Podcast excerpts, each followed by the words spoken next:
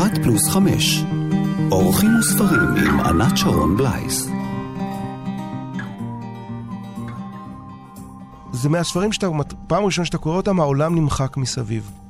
לא משנה מה אתה עושה באותו זמן, העולם נעלם ואתה כולך שוקע בתוך הדבר הזה. והיכולת להתבונן באנשים ולא לדבר עליהם כמפלצות, ולהגיד, אלה היו בני אדם, הכל פה היה עניין של בני אדם. הכל הכל היה עניין של בני אדם.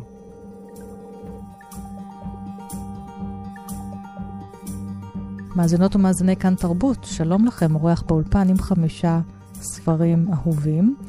כל שאר הספרים בבית שלו מאוד כועסים עליו, הוא אמר לי, היום. נכון. פרופסור חיים וייס, שלום. שלום וברכה. ראש המחלקה לספרות עברית באוניברסיטת בן גוריון, חוקר של ספרות חז"ל, ומפרסם בימים אלה ספר פרוזה ראשון, ממואר, ששמו ספרים מחוקים, בהוצאת אפרסמון. אז מה הם עושים כשהם כועסים עליך, הספרים? כל אלה שלא בחרת אותם והם לא פה? זה מאוד קשה, כי הדבר הזה שאתה צריך uh, פתאום להרכיב לעצמך רשימה.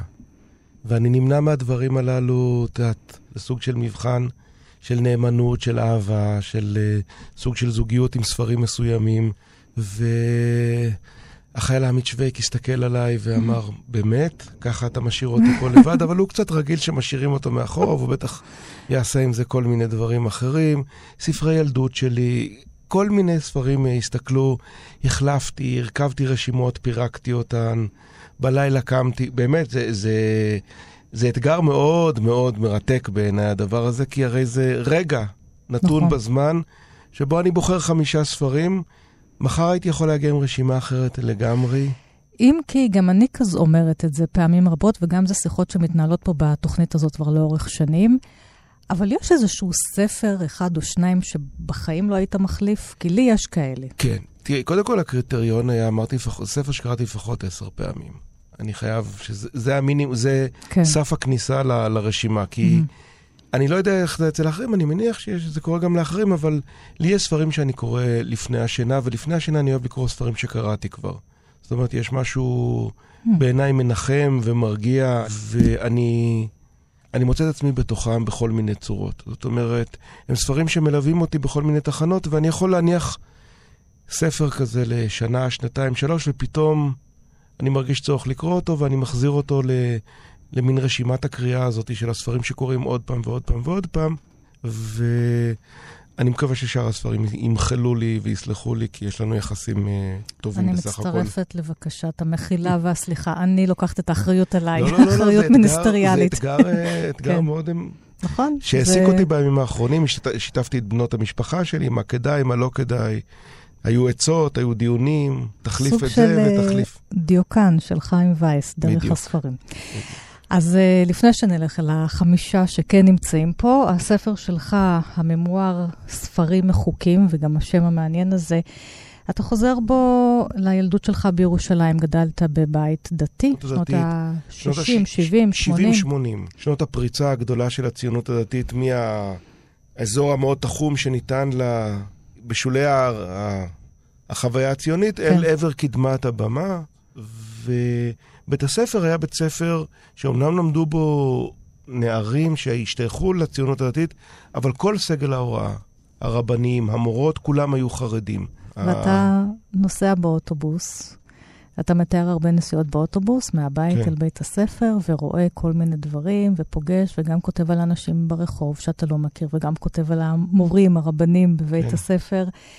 יש uh, פרקים uh, שוברי לב, על אה, אישה ניצולת שואה בחלוק ורוד, שיש לה טקס כזה, יוצאת אל הרחוב פעם בכמה ימים, עוצרת את כל התנועה ואת האוטובוסים, כן. וזועקת אה, כלפי שמיים, אלוהים, איפה, איפה היית? היא כן. אמרה, יש אלוהים, אבל הלוואי שתישרף, כמו שהילדים שלי נשרפו.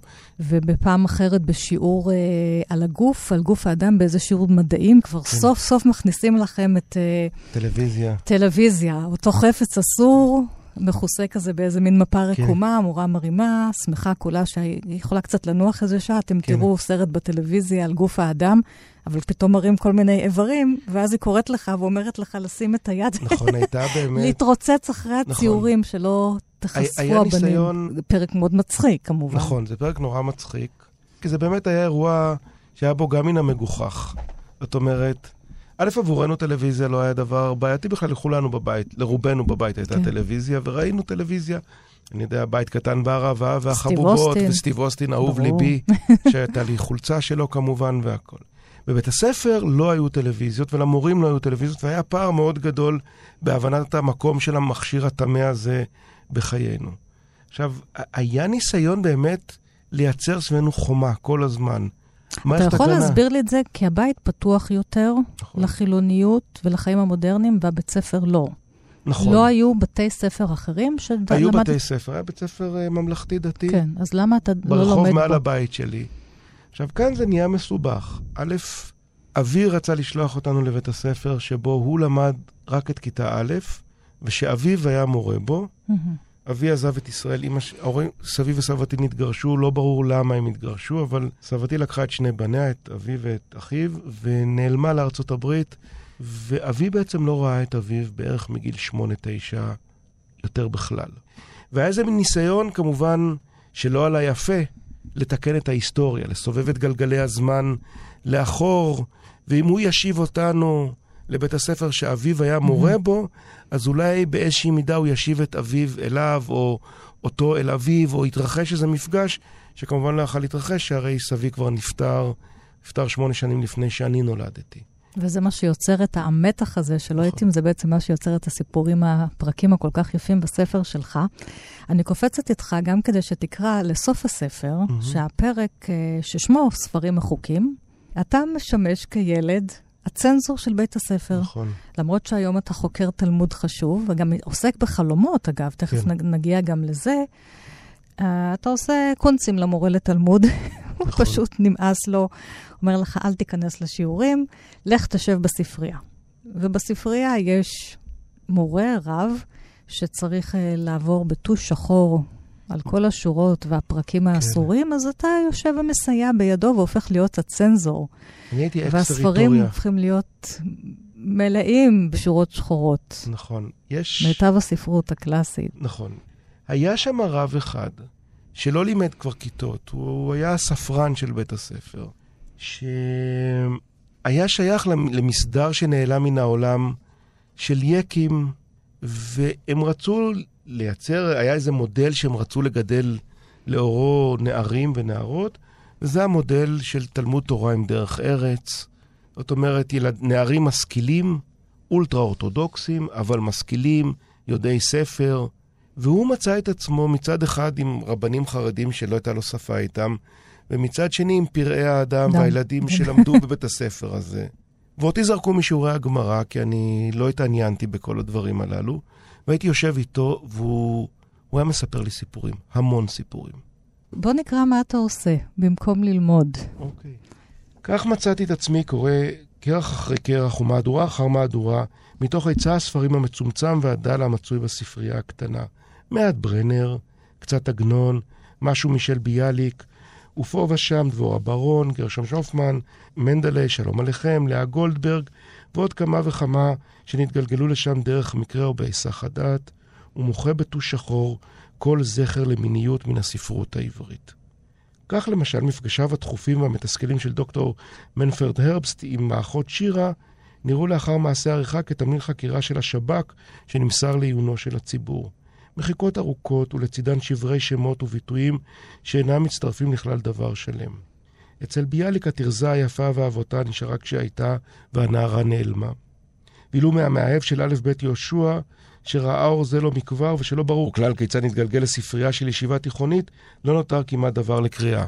אגב, זה באמת הספר הראשון שצנזרתי שם, שלא היה ברור איך המאהב של א' ב' יהושע, אבל זה טעויות שמתרחשות בהיסח הדעת ופתאום... מגיע בכלל לבית ספר. מופרש מן הציבור ישבתי בוקר אחר בוקר והעלמתי את נשיקותיה ואת חיבוקיה המהוססים של הספרות העברית המודרנית. אף שנמשכתי כבר אז למחוזות הכפירה של החילוניות, שנראו לי כארץ פלאות מלאת אפשרויות, גיליתי שהצנזורה אינה נחלתו הבלעדית של העולם הדתי, שממנו ביקשתי בכל כוחי לברוח. הספרות העברית עצמה, שראשיתה והורתה בישיבות מזרח ומרכז אירופה, נתגלתה כצנזורית אכזרית. הקטעים שצבעתי בשחור היו רובם מהוססים, מגומגמים ועומדים לפני הקוראים, כנערים מתבגרים שאינם יודעים מה לעשות עם עצמם, וידיהם תחובות להם בכיסיהם מרוב מבוכה. בכל פעם שסיימתי את מלאכתי, העברתי את הספר המצונזר לעיונו ואישורו של הרב גולדשמיט, שהיה מעלעל בו קלות ומתבונן בזוועה בדפים המושחרים והמובסים. פעם אחת, אינני זוכר בדיוק בעקבות איזה מהספרים המצונזרים, הוא אמר לי תוך כדי פזילה למגרש הכדורסל שוקק החיים. מזל שאף אחד ממילא לא קורא בספרים האלה. לך תדע איזה אסון עלול לצאת מאנשים הקוראים בספרים מחוקים. וחיים וייס, אתה צנזור. אנחנו מדברים על כן. שנות ה-80. 80, 80. היום, בעידן שלנו, אנחנו כולנו חשבנו שיפסיקו עם כל הספרים האסורים והצנזורות, וזה דווקא מגיח, ולא רק בקרב שמרנים שמצנזרים ספרים, אלא גם הליברלים.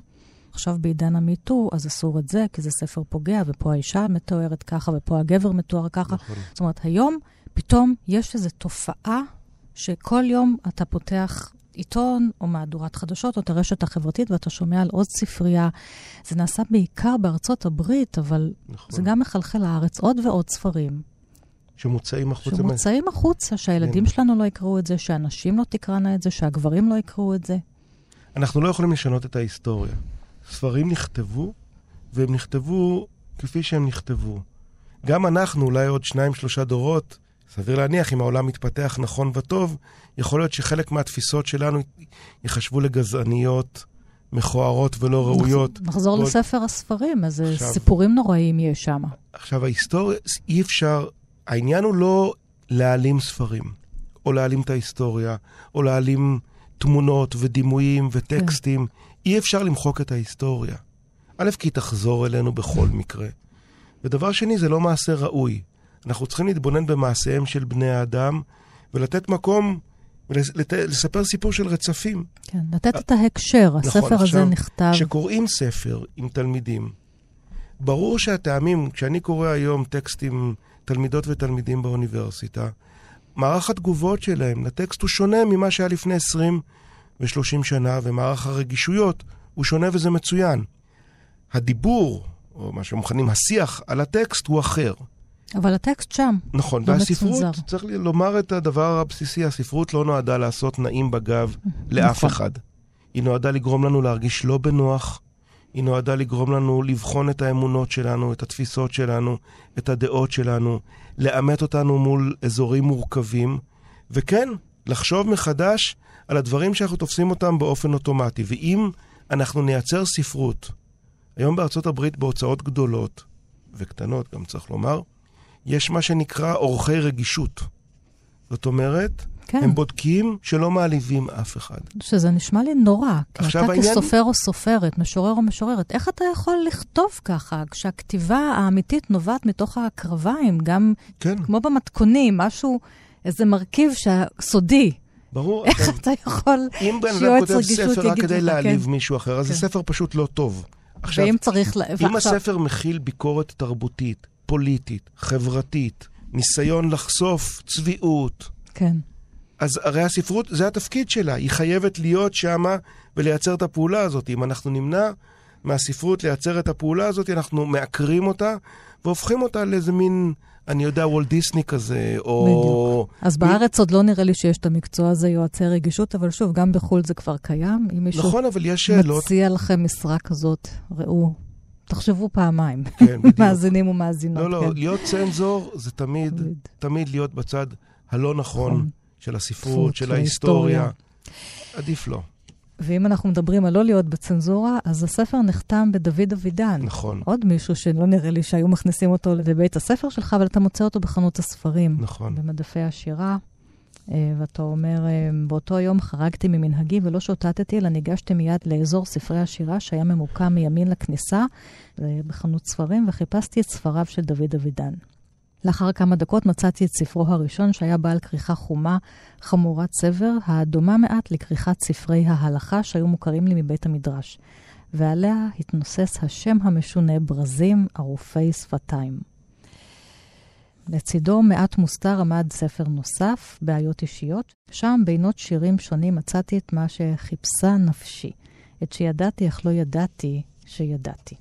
הנה, אז תקרא קצת את השיר המופלא הזה של דוד אבידן. גיבוי כוח לכל מאן דבעי. מה שמצדיק יותר מכל את הבדידות, את הייאוש הגדול, את הנסיעה המוזרה בעול, הבדידות הגדולה והייאוש הגדול, היא העובדה הפשוטה החותכת, שאין לנו בעצם לאן ללכת. קראתי רק את הבית הראשון של השיר ואז חדלתי. לא הייתי זקוק ולא היה בי כוח לשאר בתיו. אחזתי בספר ובאחיו ערוף השפתיים, ופסעתי מותש לעבר המוכר. זה הביט בי ובספרים, ובמחווה שאין יפה ממנה בין אוהבי ספר, עשה עצמו כמי שאינו מבחין בהקדשה, רשם חמישה שקלים על כל אחד מהם, ארז אותם בשקית הפלסטיק המוכרת, וללא מילה שילח אותי לדרכי. בדרכי החוצה, בעודי פוסע בינות למסדרונות המצחינים של הבניין, נדמה היה לי כי בפתח אחת מהחנויות הסמוכות, דוכן קטן ומוזנח לממכר ותיקון שעונים, עמדה לה בתו של ראש הישיבה, שהונה על הסטנדר הלבן והכבד של אביה, שהיה עתה נטול מפה ומחזור, התבוננה בי כמי שהכל גלוי לפניה, ונדה בראשה בעצב. כך מסתיים הספר. ככה מסתיים הספר. תראי, זה, זה כמובן מתקשר לפרק שלפני כן, שהוא זה תיאור של חלום, שחזר על עצמו, מין פרק שגם נועד טיפה להסיט את הספר הזה מאזור הממואר. זאת אומרת, שיהיה ברור שלא מדובר פה רק שהחוזה ביני ובין הקורא או הקורא תהיה טיפה יותר מורכב מאשר, הנה, אני מתאר לכם בדיוק מה שקרה, אני בכלל לא רוצה להתחייב. ויש משהו בחוויה של לעזוב עולם שגדלת בו, שהיא חוויה של בגידה.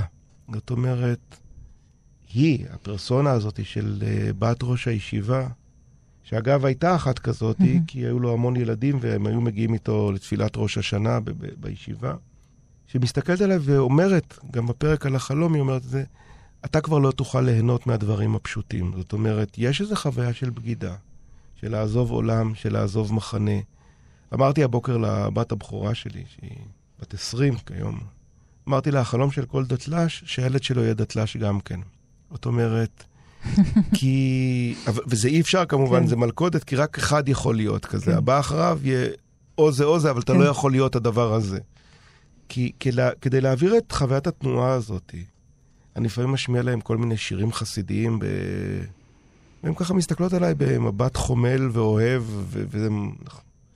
ובסדר כזה, אבל אה, יש משהו שאי אפשר להעביר אותו, את התנועה הזאת, מעולם אחד לעולם השני, ואת המחירים שהתנועה הזאת גובה. ואת הגעגוע. וגם של התנתקות הג... שלה מחברים, כן. מאנשים. ואת הגעגוע. ואת הגעגוע, כן. אבל זה יכול... אולי הוליך אותנו לספר הראשון שבחרת. Mm-hmm. נתחיל להיכנס בטח, ל... לארון הספרים שלך.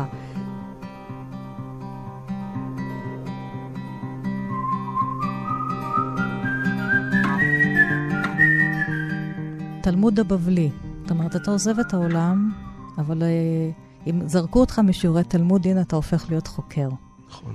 ובעיקר בתחום של חלומות, זה המחקר שלך, חלומות בספרות הדוקטורט חז"ל. הדוקטורט שלי היה על חלומות בספרות חז"ל. עוד פעם, אני... אז איך אתה חוזר לשם, כשאתה כבר בעצם אחרי שהתנתקת מהעולם, אתה דתי לשעבר? היה ברור לי שאני אלמד ספרות. כלומר, קריאה זו הפעולה הבסיסית ביותר שלי. זאת אומרת, כשהגעתי לאוניברסיטה היה ברור שאני אלמד ספרות, עברית ועוד משהו. ונכנסתי לשיעור של מי שתהפוך לימים למנחה שלי בדוקטורט, והמורה שלי, פרופסור גלית חזן רוקים. וקראנו מדרש ארץ ישראלי, ויקרא רבה. ופתאום דיברו על מה שמעניין אותי. אמרתי, רגע, פה, ככה, ככה אני כל הזמן רציתי. יש סיפור, יש לו דמויות, יש גיבורים, יש גיבורות. מה הם מרגישים? זה סיפורים נורא נורא קצרים, נורא דחוסים, הם... עוד רגע נקרא אחד. כן. פנטסטיים, משונים לגמרי, עם עולם מקסים שמסתתר מאחוריו. ותמיד דילגו לי על הדבר הזה, ופתאום נכנסתי לשיעור. וראית שאפשר לקרוא את הסיפורים התלמודיים אחרת. והיה בזה, זה, אני יודע שזה נשמע פומפוזי קצת, אבל היה בזה תיקון עצום מבחינתי. ו... את רוצה נפתח את הגמרא? חיים פה עם הגמרא, עם תלמוד הבבלי, ספר גדול. בכריכת אור אה, חומה, מסכת סנהדרין. אחד הדברים המדהימים אצלהם זה א', שהם אומני הסיפור הקצר. כן. זאת אומרת, אין תיאורי טבע, אין תיאורי רגשות כמעט, אין, יש פעולות. פעולות, פעולות, פעולות, שמייצרות דרמות פסיכולוגיות ותרבותיות מרתקות, וגם, אגב, כך חושפות מין עולם שהוא אחר, זר ומאוד משונה לעולם שלנו. ושאתה צריך uh, לדבר אותו, את כל מה שלא כתוב לומר, ולכן נכון. גם כל כך הרבה פרשנויות. והם, הם פשוט, את יודעת, זה סוג... וזה חשוב מה שאתה אומר, כי אתה הרי מלמד באקדמיה גם את המורים הבאים נכון. uh, לספרות, למדעי הרוח, ועם כל המשבר ש, שיש, ואנחנו לא נרחיב בזה היום, אבל... לא, היום לא. הנה, קחו לכם רעיונות לטקסטים אחרים לילדים. הם צריכים ליהנות, זאת אומרת, כן. ילדים... שיהנו, יקראו ויהנו. לא, לא לחנך אותם. אז בואו נקרא. הדיון עוסק בשאלה המרתקת, מה אדם וחווה אכלו בגן עדן? כשר, לא כשר? יש פה דיונים שלמים. העולם שלהם הוא עולם של גבולות פתוחים. זאת אומרת, התנועה בין שמיים וארץ היא תנועה אפשרית בעולם שלהם. והם עסוקים בשאלה האם יכול ליפול בשר מן השמיים, ואם הוא נופל מן השמיים, האם הוא טמא או טהור. רבי שמעון בן חלפתא היה הולך בדרך. פגשו בו שני אריות, שהיו נוהמים לפניו. עכשיו, אדם רגיל מה עושה? בורח, בורח. נכון. כופה, מה עושה תלמיד חכם? שולף פסוק. כי הפסוק צריך ל... העולם צריך להסתדר על פי תכניו של הפסוק. הוא שולף פסוק מספר תהילים, הכפירים שואגים לטרף לבקש מאל אוכלם. זאת אומרת, אם בפסוק כתוב שהאל צריך לדאוג ל... לאריות לאוכל, משמע שהוא לא ארוחת הצהריים של האריות, אלא זה הג'וב של אלוהים לדאוג לזה. המציאות שלהם זה נפלא, מתכוננת ונבנית דרך הטקסטים עצמם. זאת אומרת, הם, הטקסט זה כמו משקפת או משקפיים שדרכם מסתכלים על המציאות ומפרשים אותה. ובאמת, נפלו שני ירחיים מן השמיים. אחד אכלו, אחד הם אכלו, ואחד עזבו. לקח אותו רבי שמעון בן חלפתא את הירך הנותרת, ובא לבית המדרש. שאל את החברים בבית המדרש, דבר טמא הוא או דבר טהור? זאת אומרת, האם מותר לנו לאכול את זה? האם הבשר של אלו, שנופל מן השמיים, שירד מהמטבח של אלוהים, הוא בשר טהור או טמא? אמרו לו, אין דבר טמא יורד מן השמיים. עכשיו, זה הסיפור. עכשיו, זה סיפור קצר נורא. הוא כמעט דיון הלכתי, אבל הוא נפלא. קודם כל, אם מישהו היה בא אליי ואומר לי, ירד לי פולקה מן השמיים, ובוא נדבר, הייתי אומר לו, לא הייתי מאמין לו שירד... זאת אומרת, שכן. השאלה הגדולה הייתה האם באמת יכול ליפול פולקה מן השמיים. בבית המדרש שלהם אין שום תהייה או תמיהה או שאלה לגבי העובדה שירד פולקה מן השמיים. זה ברור, זה בסדר גמור, אין שום בעיה עם זה. השאלה אם האלוהים מחויב לחוקים שלו עצמו. זאת אומרת, האם הוא שומר כשרות כפי שהוא מצווה את מאמיניו לשמור כשרות. אם יש לו משגיח כשרות. נכון. של הרבנות הראשית. בדיוק. למעלה. עכשיו, יש בסיפור הזה הכל, פריצת גבולות. איך הם... אפילו שאלות uh, ספק לגבי אלוהים. זאת אומרת, נכון. האם אלוהים שומר כשרות? עכשיו, זה, זה בכלל כמובן... בכלל יש שאלה כזאת. אלוהים הוא כמובן, הם לא יגידו את זה, אבל כן. אני אנסח את זה ככה, הוא במידה רבה מאוד פרי דמיונו של האדם המתבונן ברור, כן. עליו. כן. והם בוראים אותו, ויש סקרנות, שהיא סקרנות, מה קורה מאחורי הפרגוד? זאת אומרת, מה קורה באזור שאנחנו לא יכולים לראות אותו, והאזורים שאנחנו לא יכולים לראות אותם, כמו אותן שורות מצונזרות בספר. כשאתה מוחק שורות מן בספר, מה שיש מתחת לשחור תמיד יהיה הרבה יותר מעניין, מעניין מסוכן, מפתה, ממה שיש שם באמת. וצנזורה פועלת בדרכים מוזרות, אבל כשאתה מצנזר משהו, את הדמיון אי אפשר לצנזר. והדמיון יפעל ויעשה את אשר הוא עושה. ואפשר לומר שחז"ל לא צנזרו את הדמיון בסופו של דבר, כי בסיפורים הקצרים האלה הם כן תמיד נתנו מקום למפרשים לדורותיהם. נכון. דווקא בגלל שהסיפור כל כך דחוס. נכון, הסיפור נורא קצר, נורא קצר, והוא מזמין להש... קריאה מאוד מעורבת. זאת אומרת, הוא מזמין את הקורא להשתתף במעשה, במעשה הכתיבה כמעט. כי אתה לא מקבל, אתה מקבל איזה מין רשת. כן. ובאמת היכולת לברוא עולם בשלוש שורות, תחשבי, זה, זה שלוש שורות של טקסט. אחת פלוס חמש, אורחים וספרים עם ענת שרון בלייס. פרופסור חיים וייס, ראש המחלקה לספרות עברית באוניברסיטת בן גוריון, ומפרסם בימים אלה ספר פרוזה ראשון, ממואר, ששמו ספרים מחוקים. ועכשיו אנחנו נלך לבחירה השנייה שלך, והיא קשורה גם בספר שלך, חיים באר. חיים באר. הרומן שלו, עת הזמיר, זה הרומן השני שלו. וחיים הוא העורך של ה... הוא ערך את הספר נכון. שלך. ואפשר לשמוע שם קצת את ה... גם את היידישקייט הזה, עם הסיפורים של המשפחתיים של חיים, אפילו קצת בין השורות אה, שלך מבצבצים. קודם כל יש לו איזה הומאז' קטן בהתחלה, כן. כי אבי באמת נולד בבניין שהם...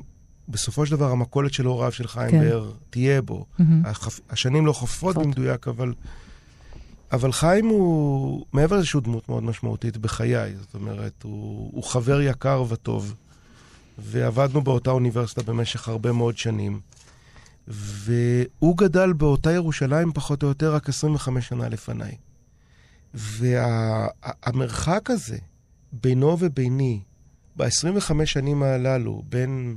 הוא נולד בשנת 1945 ואני נולדתי בשנת 1969, זה בדיוק 25 שנה. העולם, בטח של הציונות הדתית, השתנה מאוד. כן. השתנה מאוד מאוד, הפך לאחר. זה מבט של אדם שמסתכל, הוא, זה אותם רחובות ממש, כן. ואותם מקומות, ואותם קווי אוטובוס. אבל ילד חיים אחר. אבל ילד חיים אחר, ושנים אחרות, ופרספקטיבה אחרת, גם בעבודת העריכה.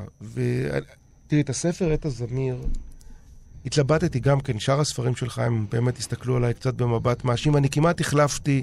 אני חושבת שהוא, שהוא ישמח שבחרת את זה. אני גם הוא, חושב. כי הוא אומר תמיד שזה הספר שלו, שלא התקבל.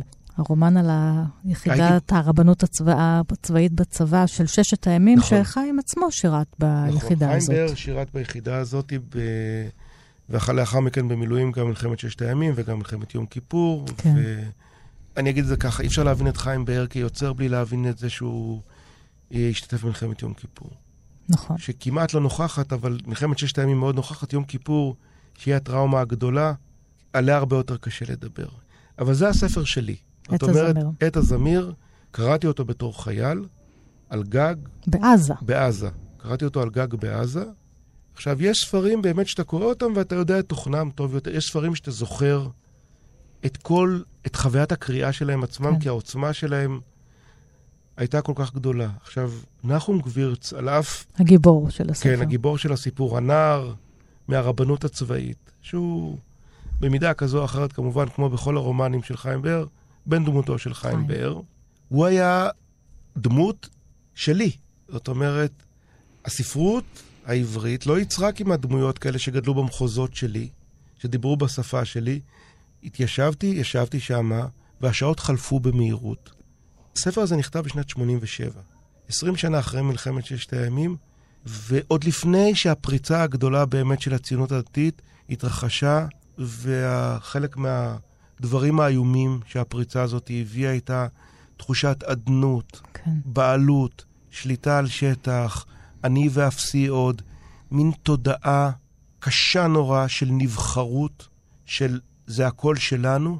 וקידוש האדמה במקום, והאדמה האד... הקדושה, במקום האדם. נכון. והוא ישב בצומת הזה. וכבר ראה את הדברים. וראה ו... את הדברים נולדים בדיוק.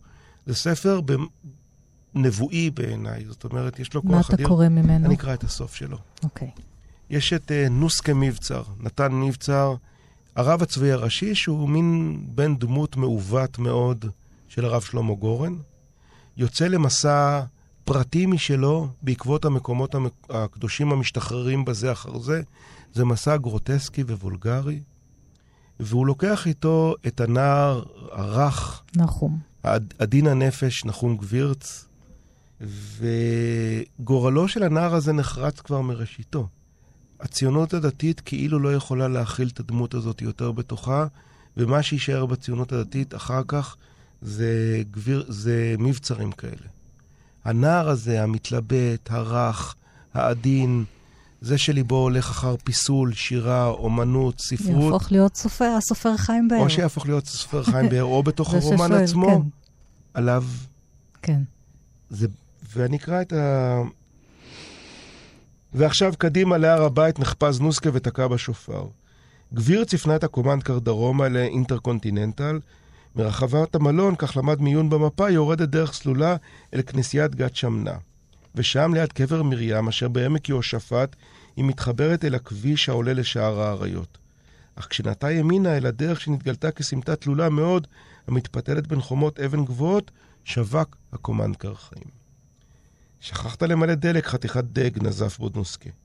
יש לנו ג'ריקן ספייר ביקש גבירץ לרדת, אבל בלי כל התראה התחילו כדורים לשרוק מעל ראשיהם. תיזהר מהצלפים, לפת נוסקה את ספר התורה והשופר, וזינק מן הקומנדקר. תשבור שמאלה לבית הקברות, צעק וביקש לו מחסה בין המצבות. גבירץ קפץ בעקבותיו, מדלג בשפיפה מקבר לקבר, וחומק מן הכדורים. כשעמדו במקביל לכיפתה דמוית הדמעה של כנסייה דומינוס פלאבית, הזדקף נחום לרגע קצר נשימה. לפניו, בין ציוני הקברים המתפוררים, ראה את נוסקה.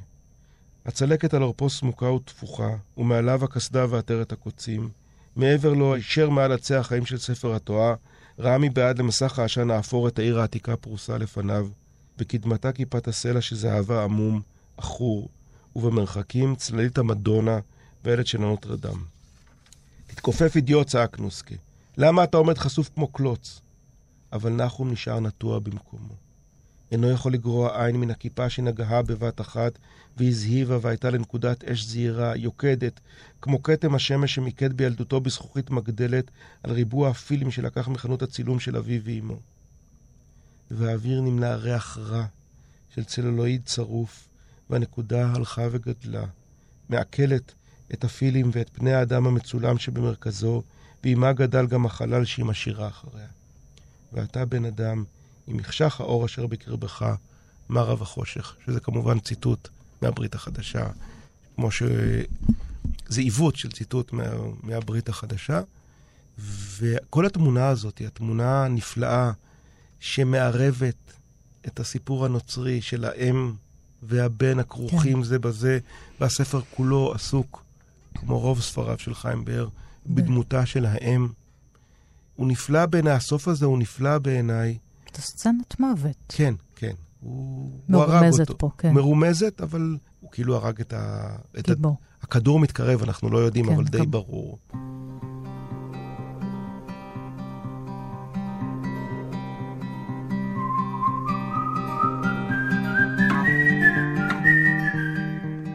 הדבר השלישי, הספר השלישי שאתה בוחר, סיפור של אה, שי עגנון, שני תלמידי חכמים שהיו בעירנו. רבי משה פנחס, הוא בא ממשפחה ענייה, מולו רבי שלמה הלוי הורוביץ, שבא ממשפחה עשירה. הם נמצאים בבית המדרש, מתחילים איזשהו דיון הלכתי, ואז רבי שלמה הלוי הורוביץ מלבין את פניו של רבי פנחס. מי שהלבין פני אדם כן. ברבים כאילו שופך דמים, המשפט הקשה הזה, זה כאילו רצח אותו. יש אצלו מתחים קבועים. העניין המעמדי הוא מאוד נכון. קבוע, הוא, הוא חוזר, חוזר בהמון, בהמון וריאציות. היכולת של אדם לצאת מתוך המעמד, החטא, החטא הקדמון שרודף אותך. נכון. כי הוא מנסה במשך שנים לבקש את סליחתו, והרי יש מצווה כזאת שאומרת, אם בן אדם בא לבקש את סליחתך אפילו שלוש פעמים, אתה חייב כבר לסלוח לו, אם יש... לא, אתה כבר החוטא. נכון. והוא לא מוכן, רבי. משה פנחס. כאילו, השנים עוברות, יש להם כבר משפחות, ילדים. שלמה הלוי הורוביץ, ששייך... הוא לא מוכן לשלוח, לסלוח לו. ששייך לאחת השושלות.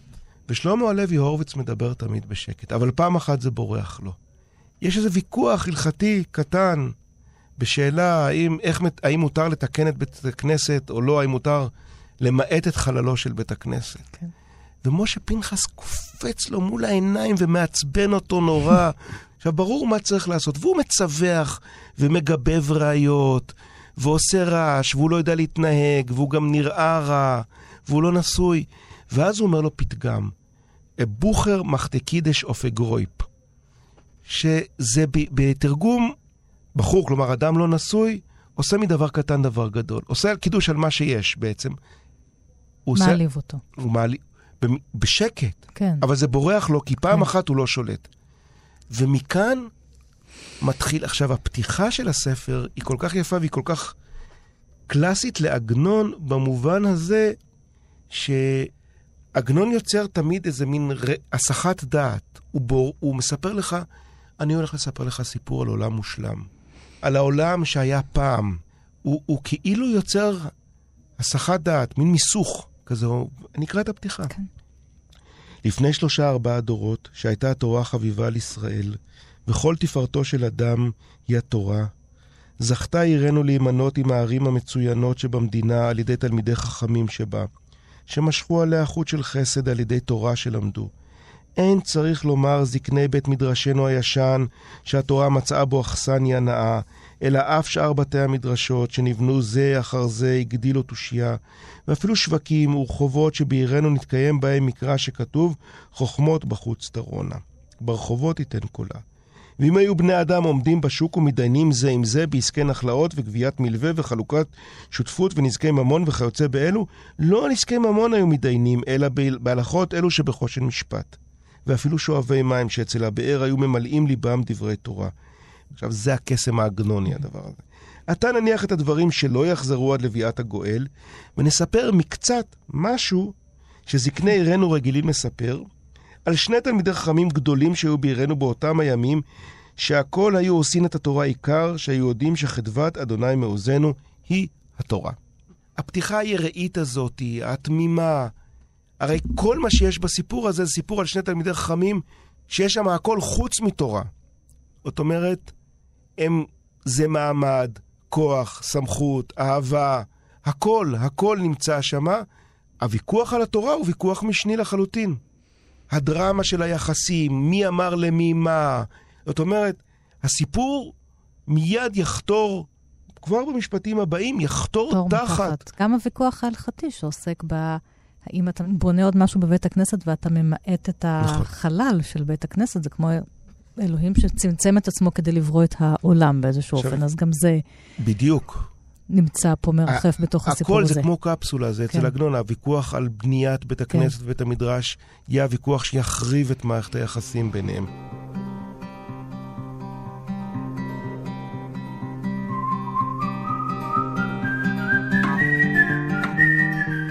והספר הרביעי, הזהו אדם, של פרימו לוי, אושוויץ. פרימו לוי... שמתחיל עם חלום על אוכל, נכון? נכון. ואתה כן. חוקר חלומות, זה מתחיל עם זה שהוא שם על הדרגה שחולם על אוכל, ואז הוא מתעורר.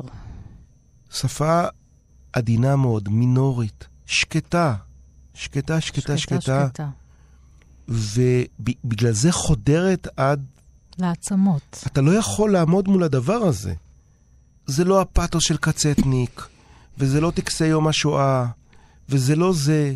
זה אדם שהזהות היהודית שלו היא שולית מאוד עבורו. הוא, הוא איש, איש העולם, איטלקי מאוד, שנקלע לעולם מוזר, ובאיזה מין מאבק הירואי מבקש לשמר אנושיות ולהתבונן.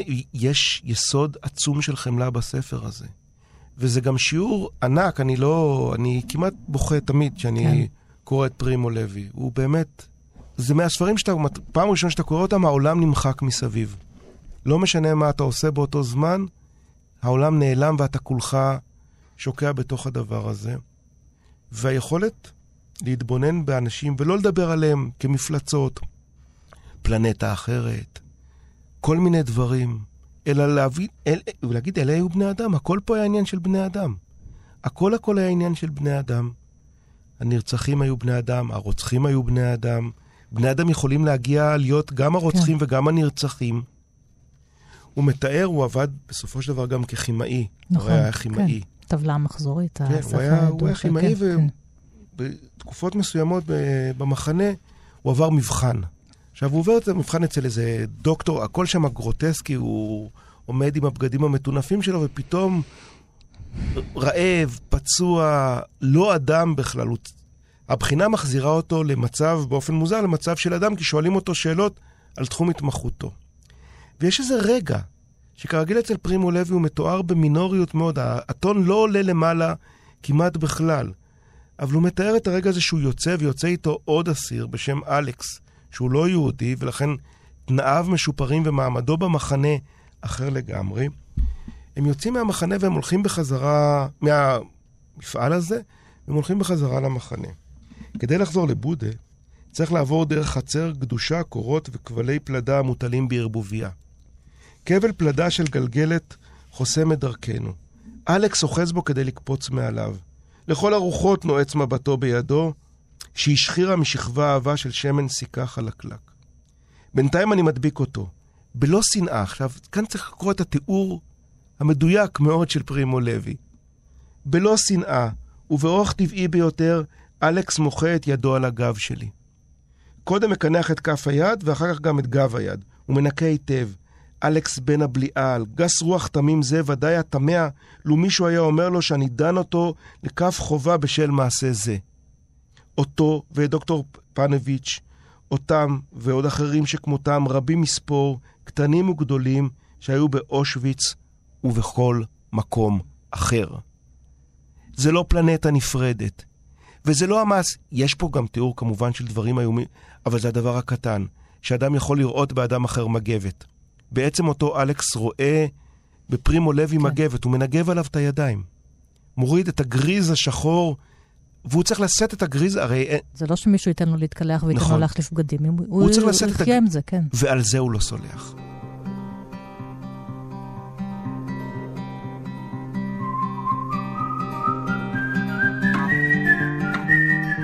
ואנחנו מסיימים עם הספר החמישי, אנחנו חוזרים לילדות, צוללים קדימה, צללנו לספרים, אנחנו צוללים קדימה לספר של דבורה עומר. נכון. דבורה עומר הייתה דמות מאוד משמעותית בילדותי. א', פעם אה, הלכתי עם אחותי לשבוע הספר, mm. ולקחתי את הספר של "אני אתגבר", והתיישבתי על הרצפה וקראתי את כל הספר, מההתחלה ועד הסוף. שם בכיכר. שם בכיכר, על הרצפה. ואז ניגשה אליי אישה נורא נחמדה ושאלה אותי, איך הספר? זה ספר על ילדיי שסבלה מנכות, על השתלבות שלה. ואני הייתי נפעם כולי מהספר. כילד קראתי ספרים בלי מחיצות, זאת אומרת, חייתי בתוך ספרים הרבה יותר מאשר חייתי במציאות במידה מסוימת.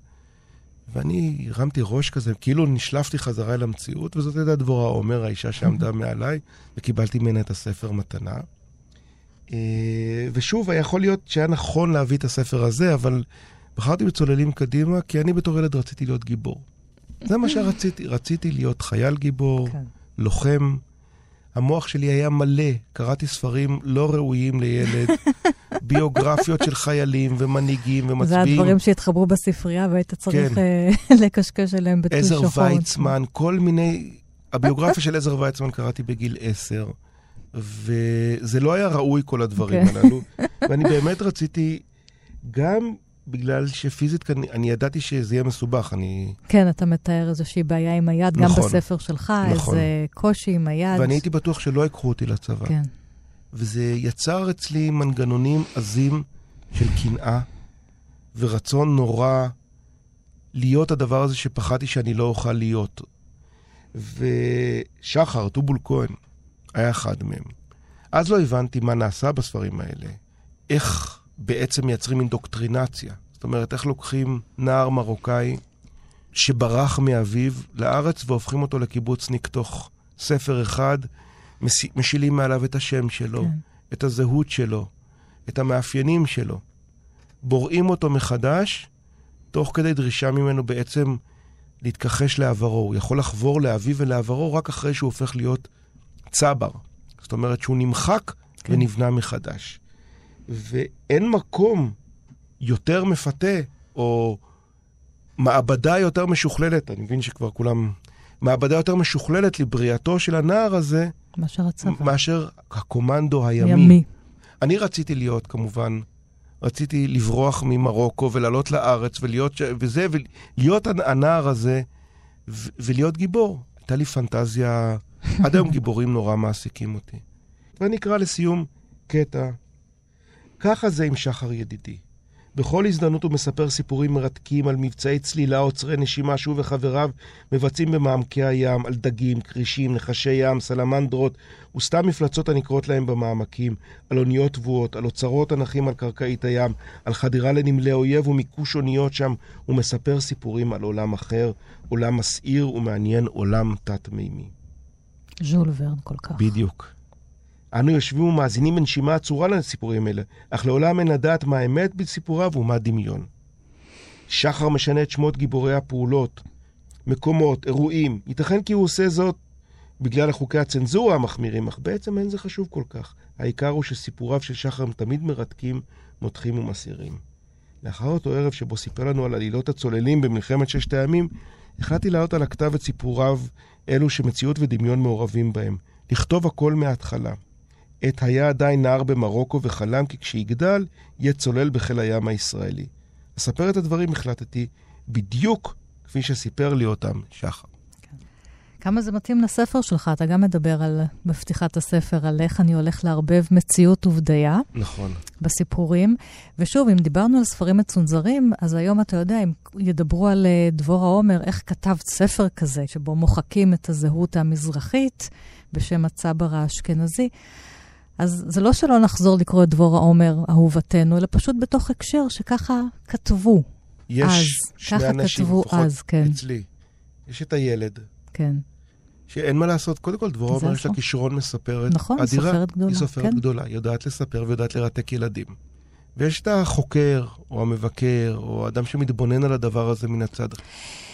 חיים, לסיום, לא דיברנו על חלומות בסוף, אתה חוקר נכון. חלומות. נכון. תספר לי על חלום של חז"ל איי. שאתה אוהב.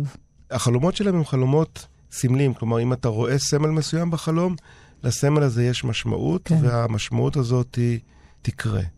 עכשיו, יש uh, סיפור נורא יפה על פותר חלומות בשם בר הדיה, או בר הדיה, תלוי איך קוראים את השם שלו, uh, שפירושו בעברית הרואה למרחוק, או משהו כזה.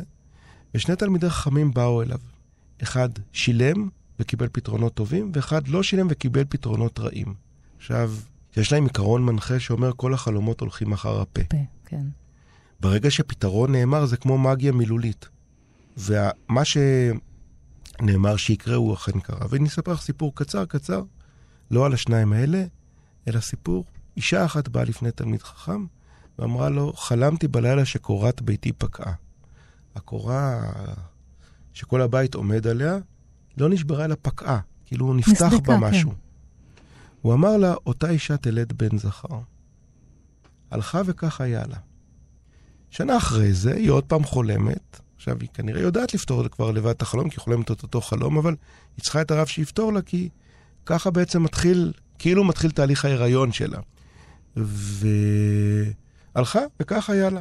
בן שני. בפעם השלישית, חולמת עוד פעם, היא כבר די רגילה לריטואלים, אז נלך לרב, הרב יגיד לי. הולכת לרב, וכמו בכל סיפור עממי, ההצהרות באות תמיד בפעם השלישית. הרב לא נמצא, והתלמידים שלו נמצאים שם.